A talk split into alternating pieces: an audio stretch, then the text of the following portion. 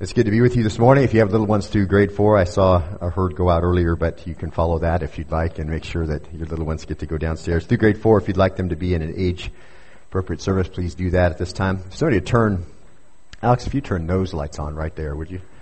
They are, there you go. Thank you. Appreciate that. Turning your copy of God's Word to 2 Corinthians chapter 5. We return to our study this morning after being off for a little while. Having many fun things that we did over the last several weeks. Last week, Mother's Day and child dedication, a lot of fun with our parents, and so a joy to be in a church with little ones. God's plan for a healthy church is the name of our study, a study through the books of 1 and 2 Corinthians. We are in 2 Corinthians now, chapter 5, having completed our 1 Corinthians study and all the way up to this chapter. Confidence in the future is Paul's topic, as we've seen over the last several weeks prior to our break, and confidence in final judgment is his specific attention now. And if you're new with us today, we're going to be returning here. Paul has made as his focus, as he reveals his heart to the church, his confidence, and by our relationship to God through Jesus, our confidence in the future. We started in verses 1 through 8 realizing the confidence we can have in death, and we took a lot of time with that. And we won't go back over all of that, but if even though we've been off for a while, but you can catch up online if you missed any of it. But today, we're going to pick up in verses 9 and 10. I'd like you to turn there if you would and take a look at the confidence a believer can have in final judgment. And as is our habit, we're going to just look verse by verse, word by word, through the word, exegetical, expository type of time together. I trust that you've been in the Word this week, because if you haven't been, you're starving this morning. The Lord prepared you to do that, and as He made you for His Word. He made His Word for you. And so let me encourage you, if you've not been regularly in the Word each day, that you can take a trifold from the back there on the welcome table and help you kind of put a plan together. If you're in YouVersion, they have plenty of plans that can help you get through the Word on a yearly basis. And my encouragement to you is, of course, to do that, where you'll really begin to grow as a believer, understand God's will for you, because He has one will that He reveals through His Holy Spirit, and you'll understand that holy standard that needs to be in front of you all the time, that you can live by that and be made mature through the sanctification of the Word. So be in the Word each week. I'll be New American Standard. You can find that in front of you in the chair, or just read in your copy of God's Word that you regularly read and memorize, and I'll give you verse cues and we'll stay together. Picking up at verse 9, it says, "Therefore, we also have as our ambition, whether at home or absent, to be pleasing to Him." For verse 10, "We must all appear before the judgment seat of Christ, so that each one may be recompensed for his deeds in the body according to what he has done, whether good or bad." Let's just stop right there. Now, this passage really follows on the heels of a section of Scripture where Paul reveals his greatest longing, and that is to be with Christ. We saw that he had some priorities, and we can pick those up from his letters to understand what the priorities were for Paul. We saw early in this chapter, Paul's first priority would be to live until Jesus comes. So he looks forward to the rapture. The sooner the better. Perhaps that's the option all of us would put in first place, that we'd like to live until the rapture occurs and the Lord to take us away.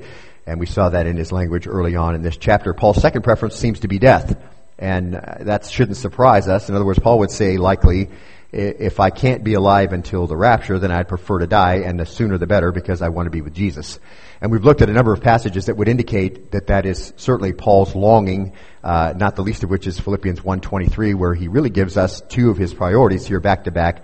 He says, "I'm hard-pressed from both directions." Which directions, Paul? Well, having the desire to depart and be with Christ, and that is far better. Yet, verse 24, "to remain on in the flesh is more necessary for your sake." And so that would be the third priority for Paul.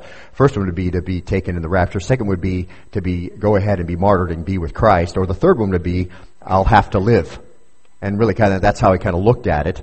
In other words, Paul would say, you know, I'm fine with finishing out my race, and then the Lord will take me to be with Him. I'm fine with the Lord catching me away in the rapture, but and if I have to die, either by martyrdom or death in some way, so I can be with the Lord. But if I have to live, and that's better for you, then I'll stay on in the flesh. And that's really Paul's priorities as he looks at his life. And so, then towards the end of this section, he draws our attention to the surety and the joy of every believer's transformation and final destination. So he says in verse 6, and you can just look right back up there, just a couple of verses. In verse 6 he says, "Therefore, always being of good courage, and knowing that while we are at home in the body," and we talked about the body and its temporary situation, it's a tent, and all the illustrations Paul uses, "therefore, we are at home in the body. If we're at home in the body, we're absent, he says, from the Lord. Mark this, for we walk by faith, not by sight. We understand all these things by faith, and we looked at all of that. We are of good courage, so no matter what's coming along, no matter how long the Lord makes us wait, no matter what we have to go through, I say, and then he says, and prefer rather to be absent from the body and to be at home with the Lord. So we can kind of see Paul's priorities again wrapped up in those verses. Every believer, I think, as we ended last time together, every believer should be able to, and I would even go as far as should say, with confident faith, I prefer to be and I long to be absent from this body and at home with the Lord. We should be able to say that together with Paul. That's not a stretch, I don't think. We long for that transformation and final destination. The older we get, and the more difficulties we have, of course, or perhaps when we're young we have difficulty. That would be a preference, perhaps, to be at home with the Lord. We should long for it like a thirsty man longs for a drink, or a poor man longs for payday, or a soldier longs for peace. And I think we would be right in saying that if we don't long for it, then something's wrong. And we learned that if we can't honestly articulate facing death with joy and with anticipation, and I'm not talking about perhaps the pain and suffering physically necessarily that could be associated with death, but death itself, if we don't face it with joy and anticipation, then perhaps Paul's unspoken point here is that we have come to idolize the passing world. And we have come to settle for fading joy. We prefer shadow instead of day. We've learned to be content with sinful surroundings. We accept and cherish our fallenness and overestimate earthly relationships. Any of those could be playing a part. If we can't say together with Paul, with joy, saying, I look forward to being with Christ, and the sooner the better, then some of these have to be true. And you know, I called you to that wrestling at the end of our series before we broke for the number of things that we've been doing. And I call you back there again. You can't say that with joy. If you can't say along with Paul, you know, I'm of good courage and I say prefer rather to be absent from the body and to be at home with the Lord, then some of these things are true, and that requires some introspection and some change on your part. So Paul calls really this moment in other places, he calls it the redemption of our bodies. If you're having some health problems, you might look forward to that. And as we saw, whether that's a future resurrection of our bodies if we die before the rapture, or it's the instantaneous resurrection of our bodies at the trumpet, it really doesn't matter. It's a transformation. Paul longs for it. It's a future longing that will be realized for every believer. And it is the sure reality of all redeemed persons. Now mark this, because that is true, okay? Because you are going to be transformed. Because you're either going to be caught away in the rapture, or you're going to die before the rapture comes, and you're going to be at home with the Lord waiting for your resurrected body. But because that's true, and we will see the Lord, see, whether sooner or later, then the next two verses make a lot of sense. So in the very next verse, look at verse 9 if you would. Therefore, because that's the case, see, that's why he says therefore, because it's the case that we will be transformed, okay, we will see the Lord. We also have as our ambition, whether at home or absent, so he uses the same type of understanding, whether at home with the Lord or absent from the Lord, so you're here in your temporary body, we have as our ambition to be pleasing to him. Now, why does he remind them of this? See, why are these the next two verses? Well, it's connected, right? I mean, just kind of obvious here. And Paul wants us to have confidence in the future, and he is speaking about a judgment seat of Christ, and this judgment was one of the greatest motivating forces in the life of Paul. Paul looked forward to this time where he would be with the Lord, and he talks about it directly in two different times in these two letters, and we'll do that as well and cross-reference both those times. And so it's important, and we're going to take a little time with it to make sure that you understand it, because it was Paul's primary motivation. The fact that he would see the Lord and there would be an accounting was Paul's primary motivation to do what he does in this life, and I think it should be ours as well. And so, if you remember some of the background that we've gone through, this Corinthian church is a church that was fleshly. They were fleshly. They were carnal. And now we know every believer positionally is spiritual. In position, you are holy before the Lord. The Lord made you that way at salvation. But not every believer is practically spiritual, right? And we should all struggle with that. We understand the day by day, struggling with the flesh and all the difficulties that come along, and the longer you were unredeemed before you became redeemed. Perhaps the more appetite the flesh still has and desires to have, or perhaps you came to faith early and you don't know what you were saved from, and you think the world holds some delight, and perhaps there's some fleshliness then being bore out in your life. So we know a believer's positionally spiritual, positionally holy, but not every believer is practically spiritual. And if he or she is not practically spiritual, then they're fleshly, okay? And that just means you're desiring the things of the world above the things of Christ. That means you're at home here and more at home here than you would be in heaven, and you long to stay here. And there's just all kinds of symptoms that can be part of that, and you can identify those in your life if that's the case. But if you're not practically spiritual, so you're not spending time in the Word each day and putting to death the deeds of the flesh and walking in the Spirit and not fulfilling the desires of the flesh, that's how Paul describes that.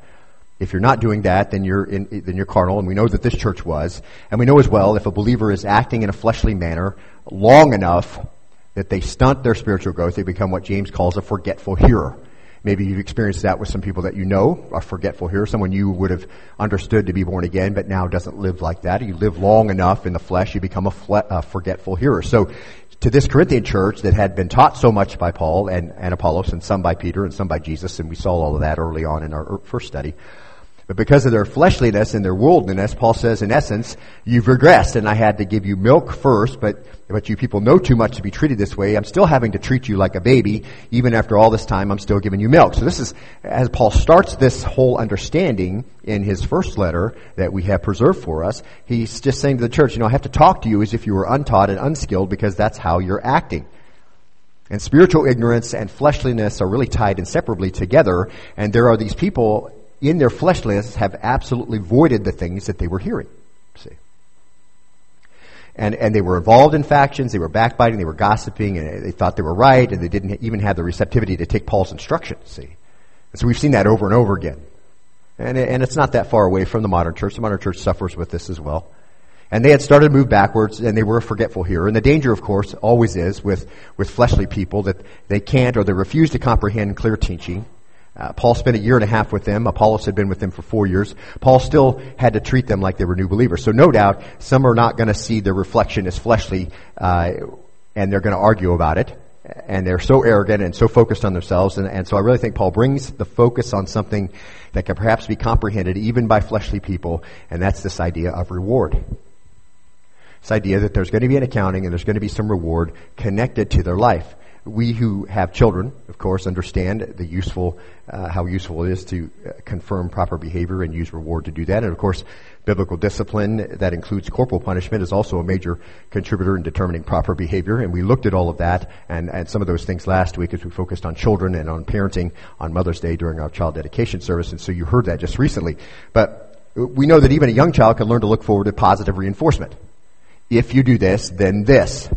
So perhaps this is Paul's thinking, simple motivation to live in a certain way, as he appeals to them. But as he moves into this section, again, Paul wants the church to be confident.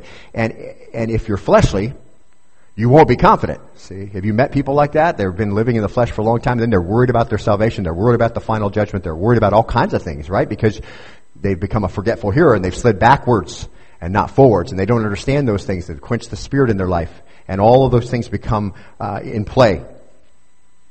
But Paul wants the church to be confident. And he's helped them with their confidence in death. And so he reminds them that they can be confident in the judgment of Christ if they make sure they take some time to evaluate their conduct. And so, in 2 Corinthians 5:9, that's precisely what he says. He says, therefore, we also have as our ambition, whether at home or absent, to be pleasing to the Lord. Because we're going to see the Lord, and that is a sure reality of your life as a believer, because you will stand before the Lord and he will transform you and you'll be in his presence. Because that's the case, we have as our ambition, whether we're waiting for the rapture or we go home before that, we have as our ambition, and that Greek compound word philotimometha, the word philos, that's the first part, it's compound, to be familiar with, and then time that's the second part, has to do with the cost of something. So Paul says our ambition really helps us get this, we can grasp this from that word. It's an understanding and accepting of the cost of what? Well, being pleasing to God. We have as our ambition, we're accepting the cost. We understand and are familiar with what it takes to what? Be pleasing to the Lord. See? Paul says, because we're going to see him, we embrace and chase after the goal of being pleasing to God. Why? Well, then the second verse, verse 10, for we must all appear before the judgment seat of Christ, so that each one may be recompensed for his deeds in the body according to what he's done, whether good or bad. And so Paul's just calling them and saying, listen, I want to draw your attention to your conduct because it's going to be called into question. You're going to stand before the Lord, and that's a sure fact, a reality in your future. And because that's the case, you want to make as your ambition, whether at home or absent, to be pleasing to him. See? Paul's saying here, there's coming a time when all the works of all believers will all be subject to a test to determine whether they're worthy of reward. That's the whole thing.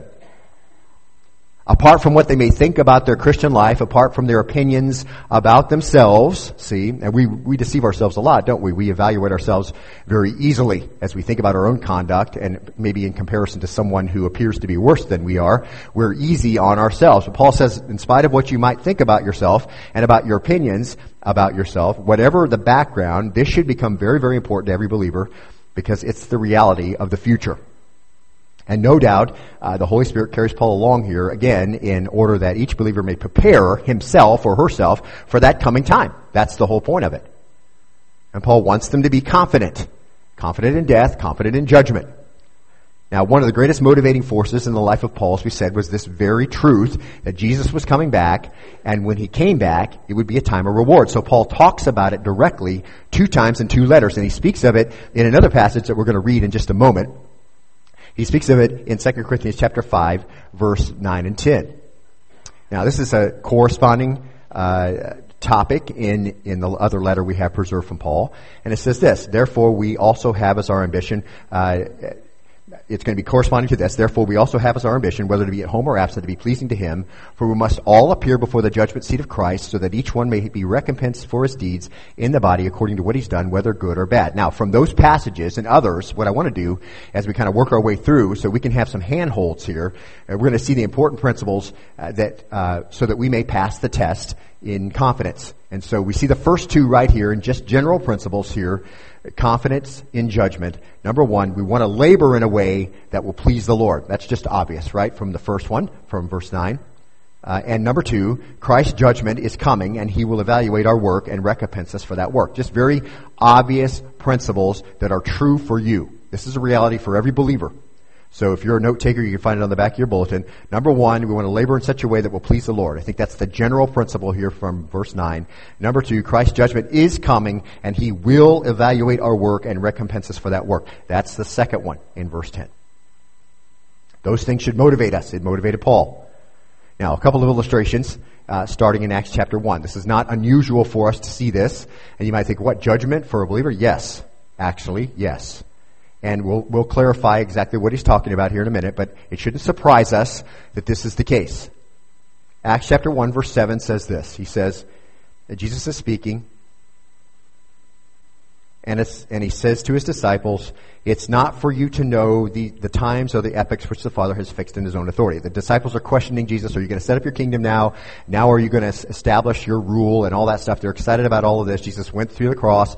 They didn't understand his death and all that. Now they're starting to put it all together. And he's saying, now are you going to set up your kingdom? And Jesus says, listen, it's not for you to understand the times and epochs which the Father has fixed by his own authority. The Lord has plans for the earth.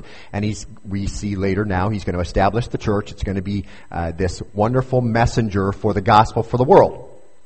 And so, but you will, he says, receive power when the Holy Spirit has come upon you. So there's going to be a future time. The Lord's going to empower his disciples to do some things. And you shall be my witnesses both in Jerusalem and in all Judea and Samaria and even to the remotest part of the earth. So he gives them, and every other believer after them, their marching orders. This is the 5th recorded time he said what we're supposed to be doing. So I think he means it. Don't you? They were some of his final words in the Gospels, and this is the final time that we see it, actually spoken by Jesus, so he gave us some marching orders, you're going to be my witnesses. And after he had said these things, he was lifted up while they were looking on, and a cloud received him out of their sight. And as they were gazing intently into the sky while he was going, behold, 2 men in white stood beside them. So during that time, he must have vanished into the cloud, and while they're looking up at the cloud and Jesus disappears into it, 2 guys show up.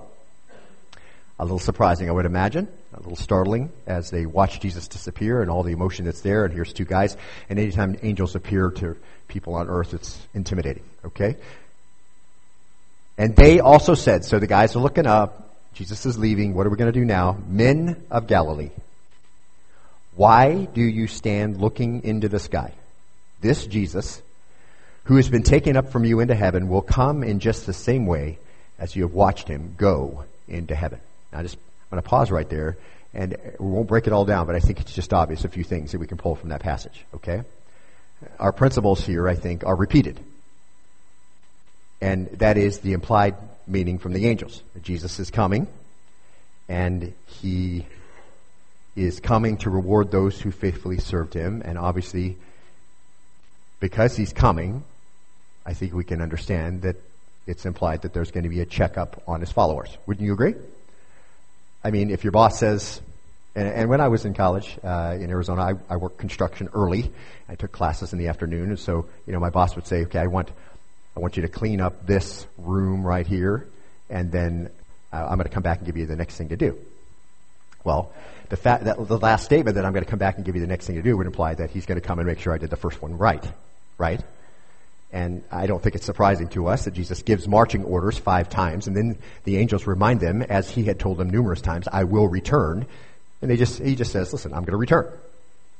And the angels say he's going to come back, and he's going to check up. So it shouldn't surprise us. So then what's the implied exhortation? Get busy. Why are you standing here looking up into the sky? He told you that he's going to give you the Holy Spirit. He told you where that's going to happen. And then he told you what you're supposed to do. Be my witnesses, so get rolling. Or the South, get her done. 1 Thessalonians 4:16, Paul encouraged the believers with this reality. You're going to be caught up to meet the Lord. Paul prepared himself for that. It wasn't that he wanted for himself all kinds of glory and honor. It was just that if he was going to be involved in anything, then he was going to do it to his maximum ability. The attitude really is illustrated very well in 1 Corinthians 9:24 by Paul. He says, do you not know that those who run in a race all run, but only one receives the prize? Run in such a way that you can win. Everyone who competes in the games exercises self-control in all things. They then do it to receive a perishable wreath, but we an imperishable.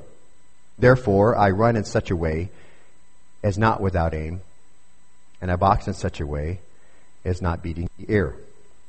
When we go to track meets, and I've had the joy of coaching for some time, you know, in track practice, we pace. If you're a track guy, you know what we mean.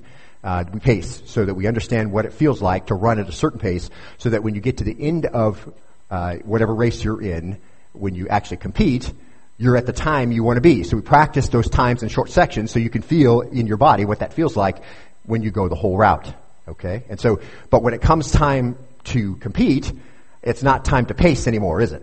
What's it time to do? It's time to run as one who wants to get the prize. So if you've conditioned yourself in such a way that you're ready to run and your body can cash the check your brain wants to write, then you're in good shape. You can trust that training, right? You get out there and perhaps the guy you're running against, he's U.S. number 1 and he's going to pace at a certain pace, but you've trained and so you're going to stay.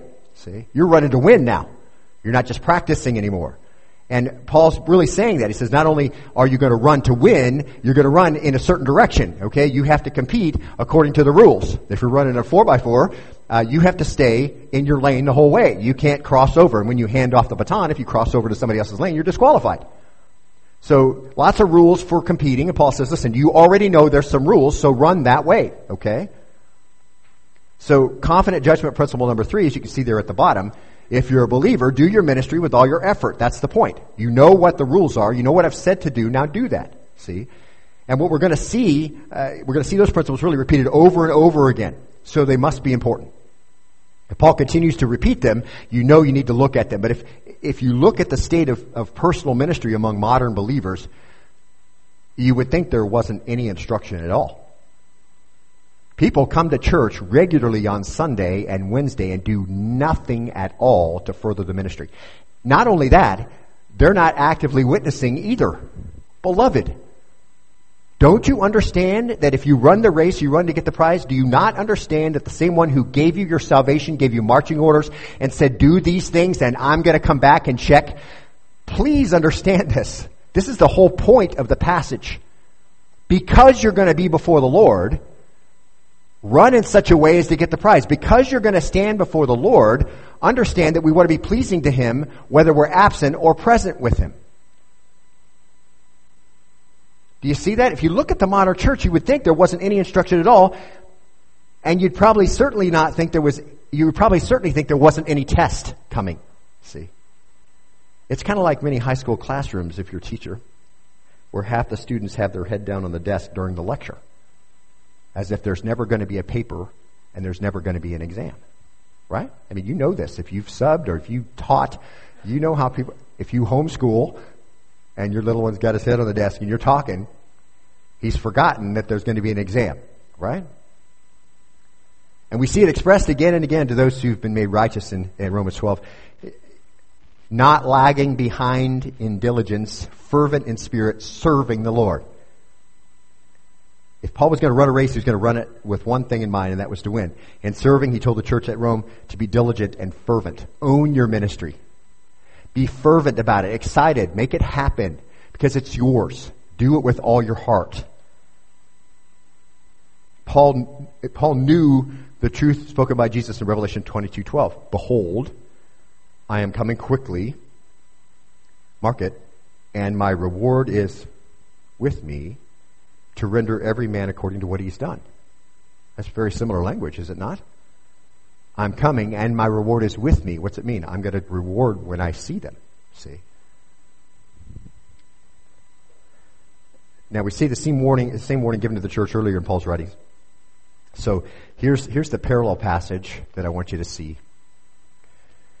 This is kind of the run-up to the passage in question. Just to give you some context. For when one says, I'm of Paul, and another, I'm of Apollos, are you not mere men? What is...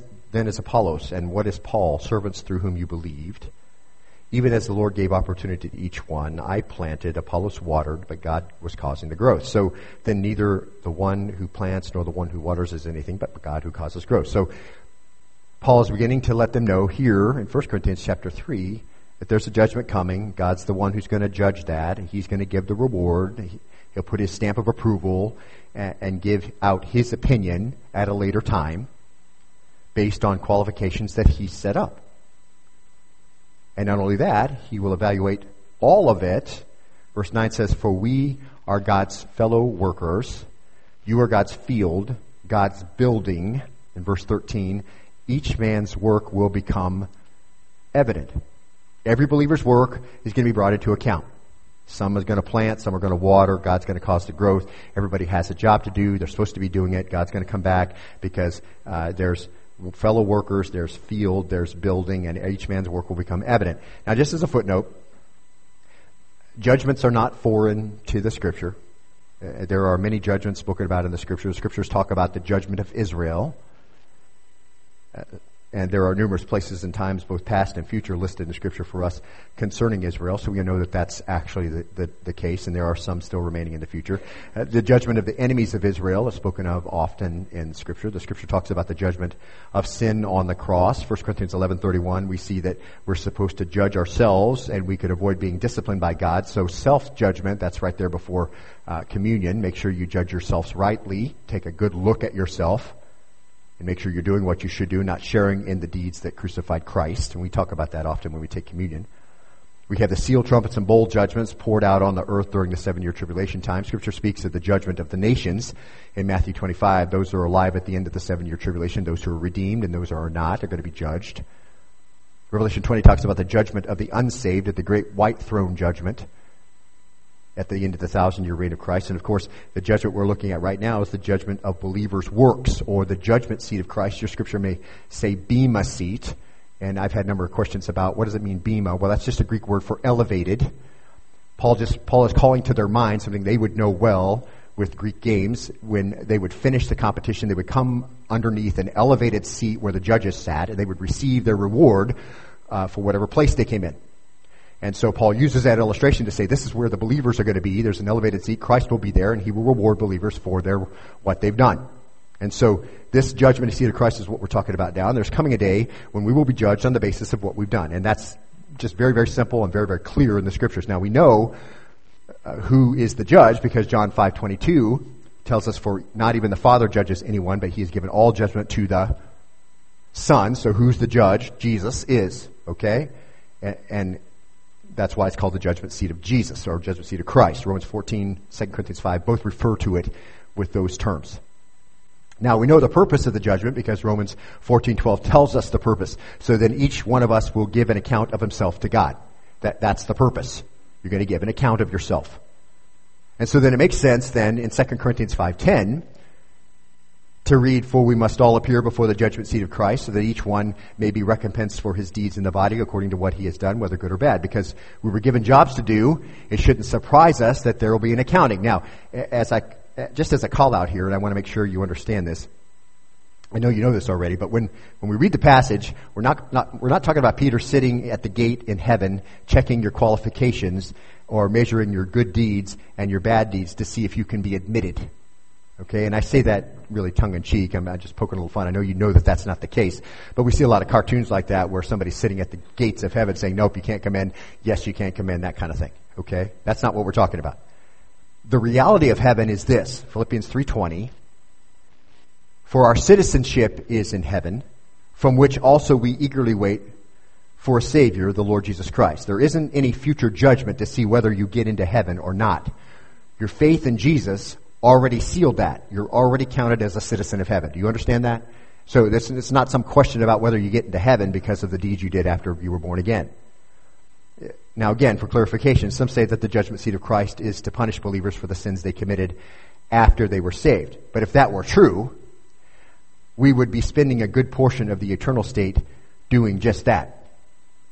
But the fact of the matter is, in Colossians chapter 2, we have very clear clarification here. When you were dead in your trespasses and in the uncircumcision of your flesh, that means when you were unredeemed, he made you alive together with him. So you came to faith, you trusted Christ as your Savior, confessed your sin and repented. You came to faith, you came alive with him, having forgiven us all our transgressions. How many did he forgive? All. Having canceled out the certificate of debt consisting of decrees against us. What happened to the certificate? It was canceled. Okay, why? Because it was paid in full. Christ paid it. He was our substitution. With which was hostile to us, and he has taken it out of the way, having nailed it to the cross. When he had disarmed the rulers and authorities, he made a public display of them, having triumphed over them through him. Now remember, all of your sin was future when he died on the cross. All of it. Okay? He just packaged them all up and took them to the cross and bore them all. So you'll never be condemned. Do you understand? And just to solidify that in your mind, a few illustrations. Romans chapter 8, verse 1 says this, "Therefore there is now no condemnation for those who are in Christ Jesus." If you're born again, that describes you. You're in Christ Jesus, okay? You're buried in the likeness of his death and raised in the likeness of his resurrection. You are in him, and he by his Spirit resides in you. "For the law of the Spirit of life in Christ Jesus has set you free from the law of sin and death." Never condemned, okay? Romans 8:33 says, "Who will bring a charge against God's elect?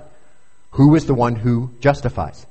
Who is the one who condemns? Christ Jesus is he who died, yes, rather, who was raised, who is at the right hand of God, who also intercedes for us." So what's the answer to the rhetorical question?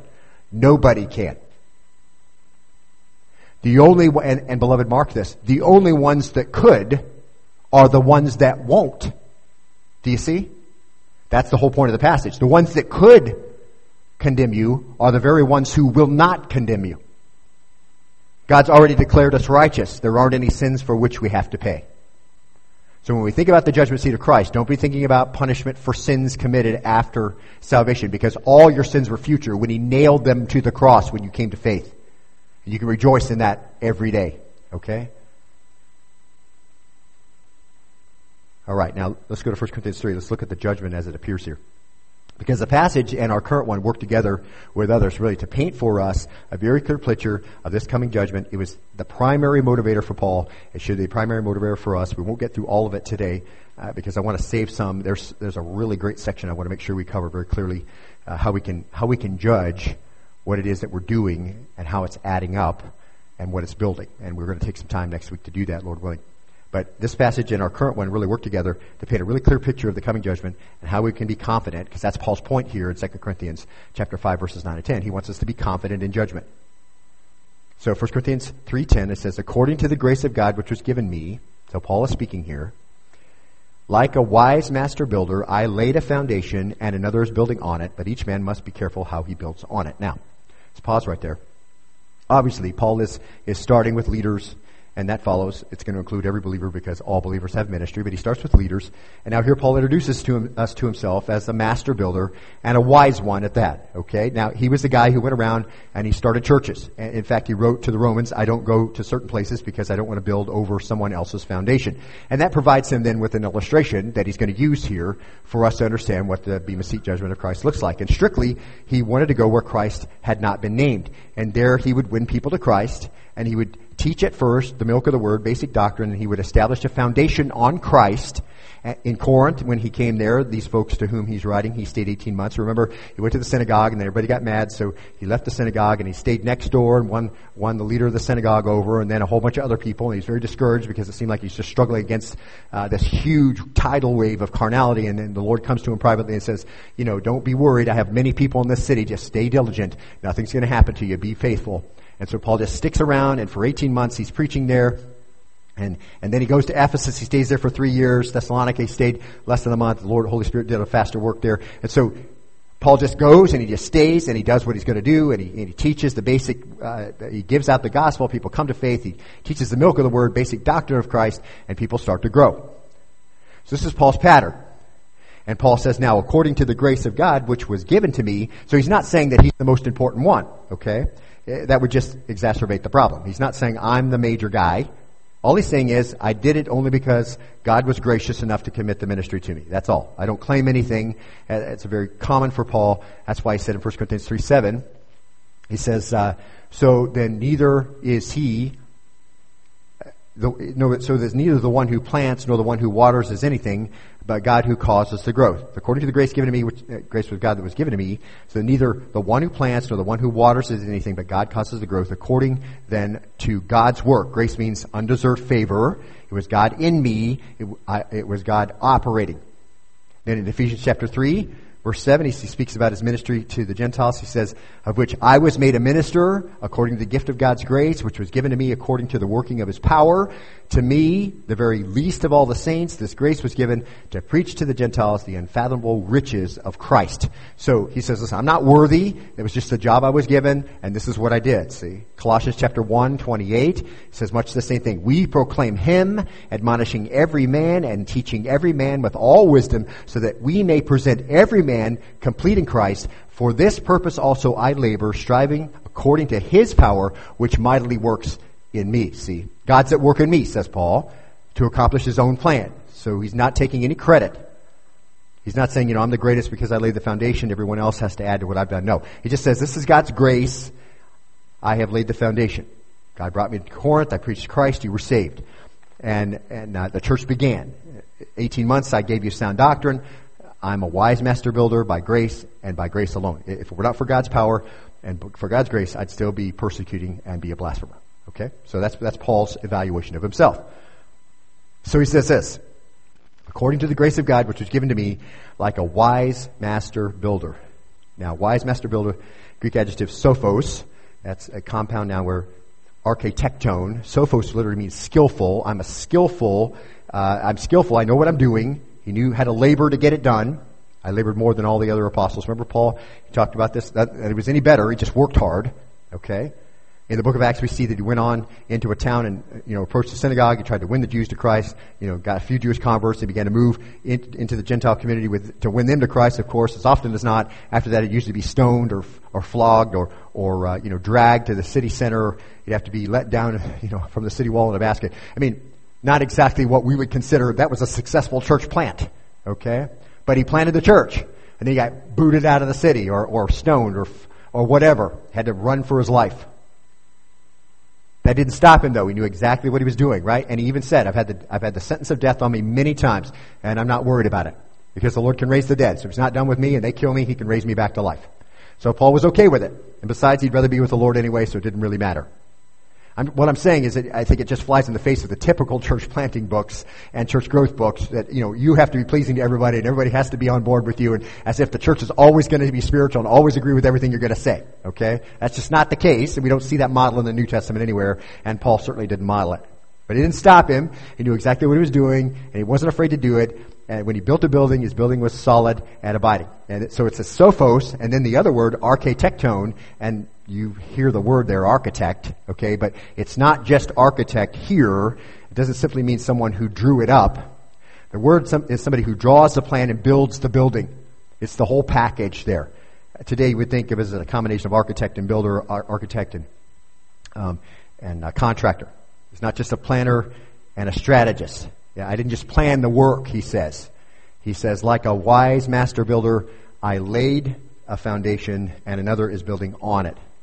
Now, just as a footnote, there were no uninvolved strategists in the New Testament era, okay? Nobody was sitting in the back kind of, okay, this is what you need to do, or this is your plan, and, just do this, and, whatever. No think tanks, okay? No lobbyists just telling everybody what to do but not doing it. In the New Testament, you don't find anybody just manning the home office and just kind of sending people out, Everybody's out there doing it. Therefore, we know, because we're going to see the Lord, whether absent from Him or present, our desires to be pleasing to Him, right? So Paul knows what he's doing. He goes and does it, and it stands. And it says, I'm a master builder, so I laid. That's from the Greek verb tithemi. It's aorist, active, indicative. In other words, in the past, there's a point with continuing results that you can see. Okay, somebody came to faith, the church began to be built, and you can see that.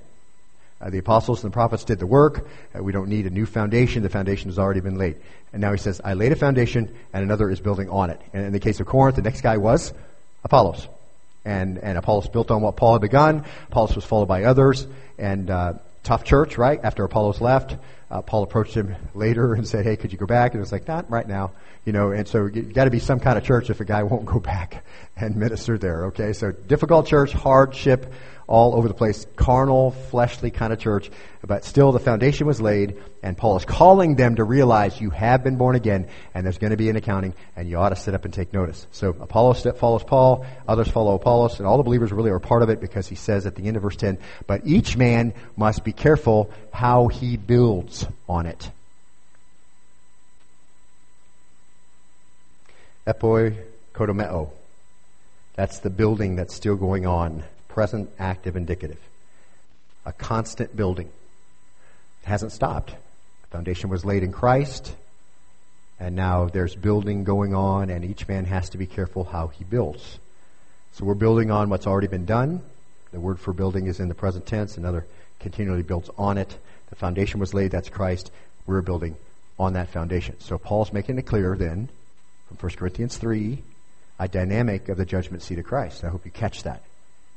And as we'll see, he will build on this understanding in 2 Corinthians 5. But here Paul says, like a wise master builder, I laid a foundation. Now, just this note. Some people would like to restrict this passage only to pastors and evangelists and teachers, and they would say it's only referring to those who are in leadership. And in a primary sense, that certainly, considering that Paul is dealing with division in the church, centered on criticism, and I prefer Paul, I prefer Peter, I prefer Apollos, all that kind of stuff.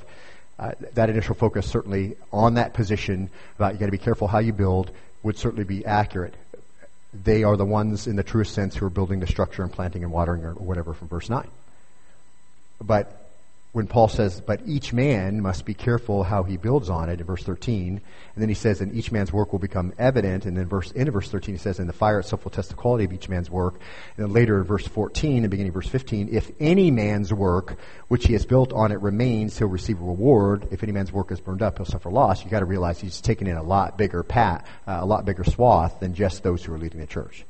He begins to take in the whole church, and you can't deny that in 2 Corinthians 5, where Paul's audience obviously is the whole church, and he says this, for we must all appear before the judgment seat of Christ, you realize then, without a doubt, that he's moved from leadership to everybody, because everybody has a ministry, or is supposed to.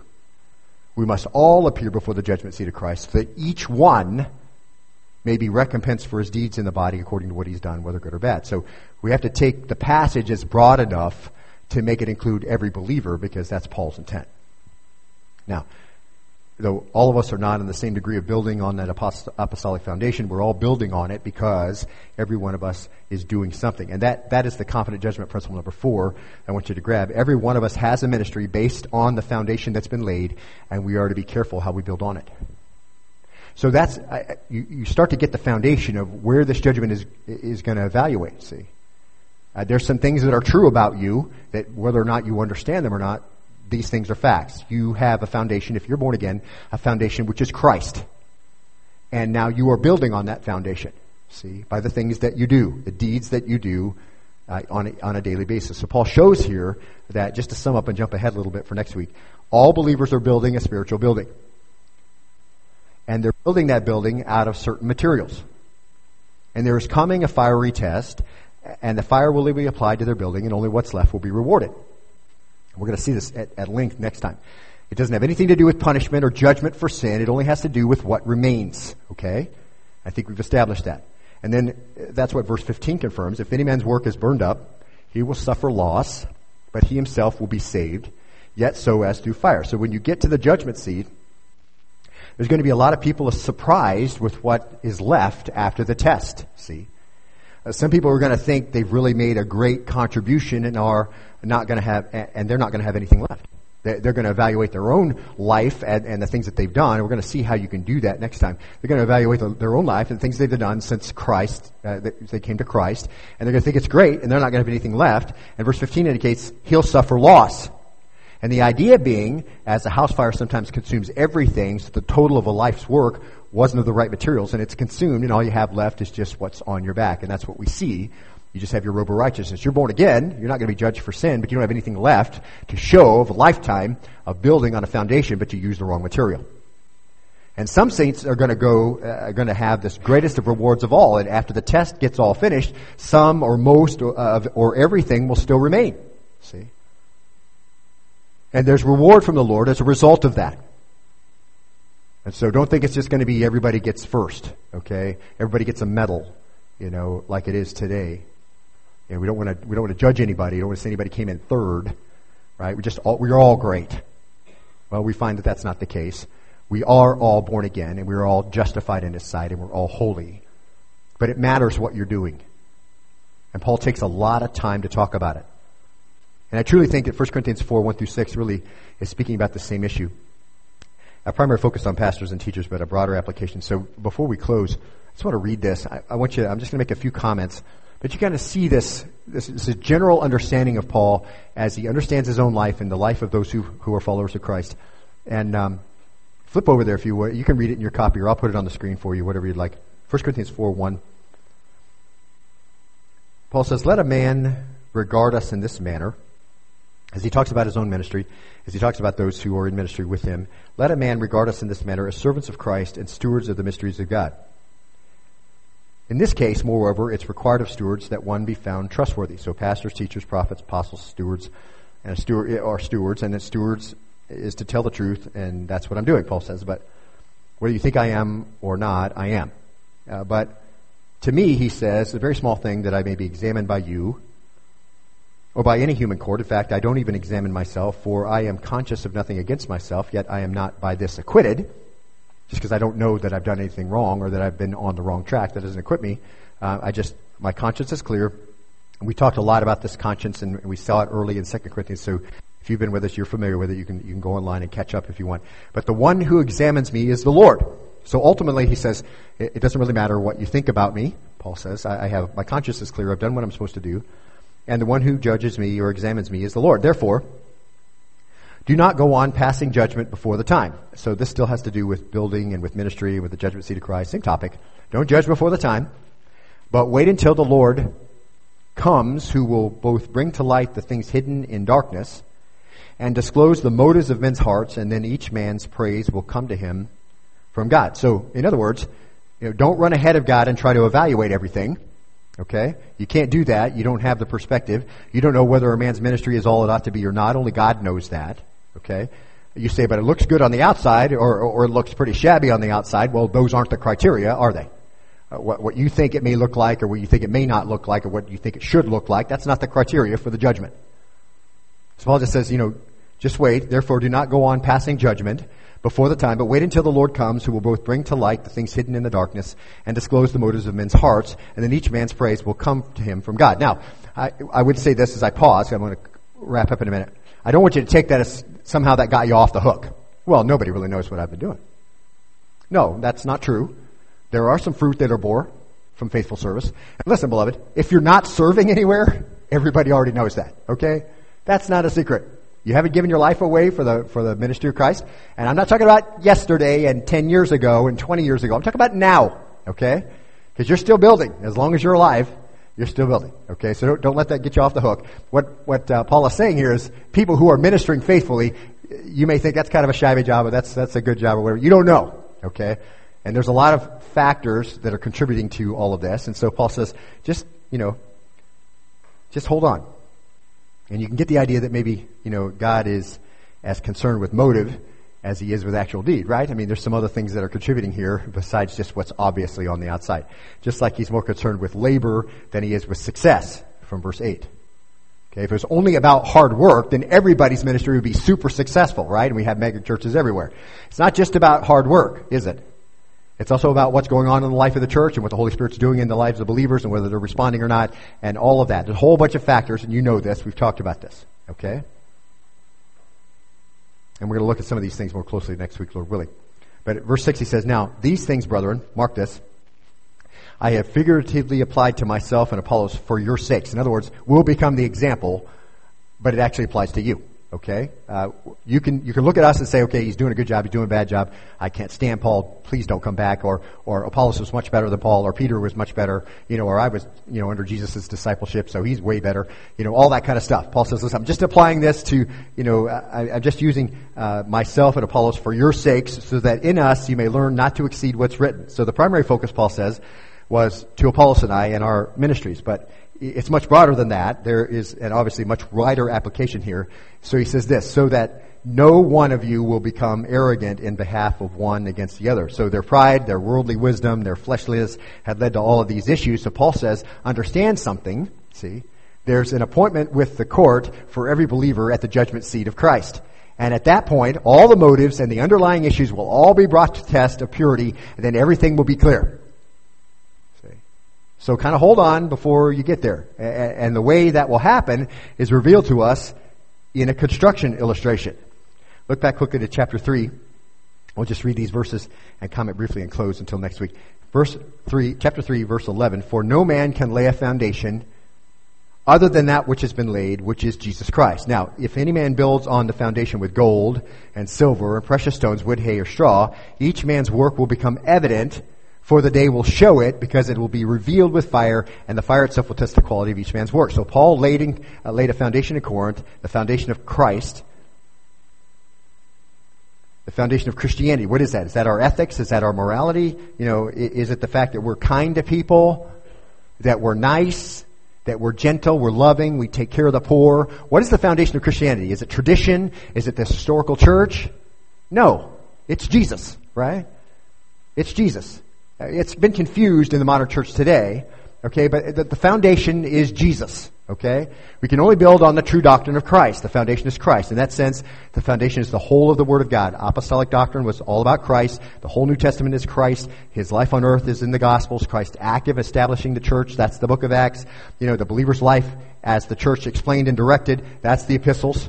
Okay, how do you actually work this all out inside the body of believers? That's the epistles. The book of Revelation is written to tell us that Christ is yet alive and reigning and will return. The revealed Christ is the foundation on which all building is to occur. We can't have a spiritual house built on the traditions of men.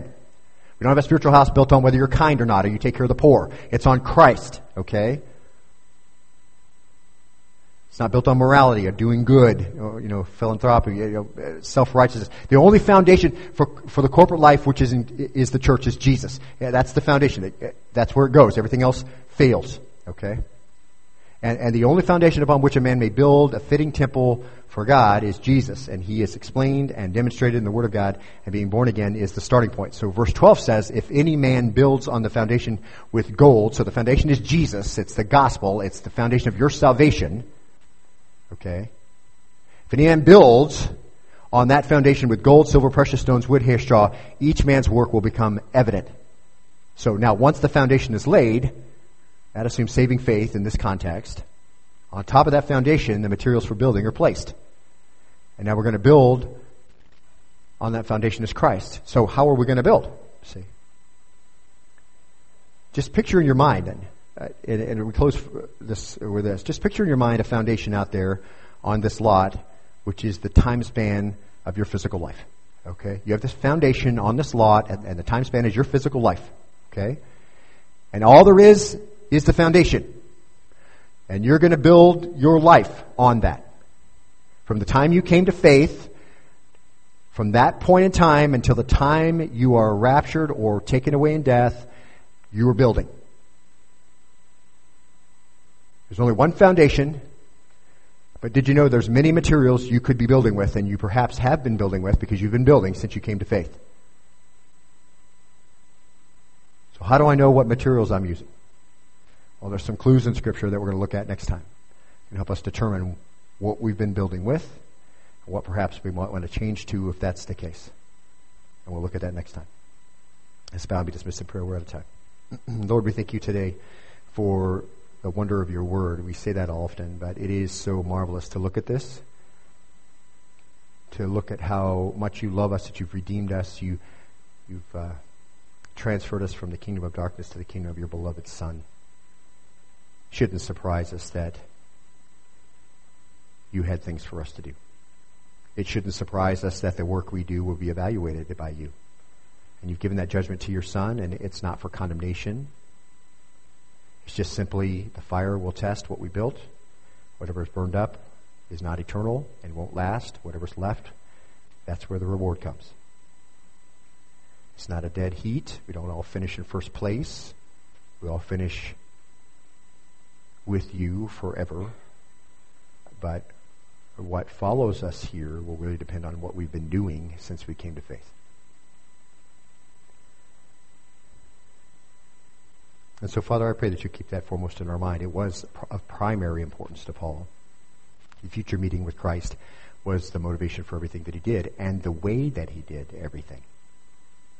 Because you evaluate motive and you evaluate attitude and hidden thoughts and all the other reasons why we do what we do. Well, the church will see me and I'll do it. My wife expects me to do it. I'm going to do it. All wood, hay, straw. I'm going to do it for your glory, Lord. It's going to hurt. It's going to be sacrificial. I'm not comfortable with it, Lord, but I'm going to do it because it's for your glory, and I want you to receive glory. I want people to see you. Gold, silver, costly stone. And Father, I pray that you'll begin to help us take a very close look at who we are, how we spend our time, whether or not we've been giving ourselves away in ministry, whether or not we have been faithful witnesses for you. Fortunately, it appears that you've given us more time. We assume that you'll give us tomorrow, and perhaps many more tomorrows after that, where we can build on this foundation, on our lot, which is our life,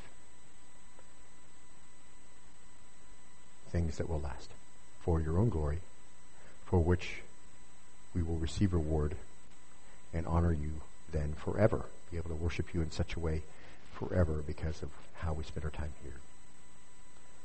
And Lord, we thank you for that truth. We thank you for the sobering reality of it, perhaps. We thank you for the rejoicing, perhaps, in some lives because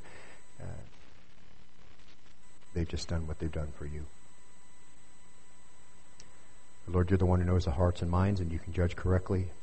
And so I pray that you'll help us understand by your Holy Spirit what you would like us to do in response to very early parts of this message. We pray this in the name of your Son, Jesus. And all God's people said.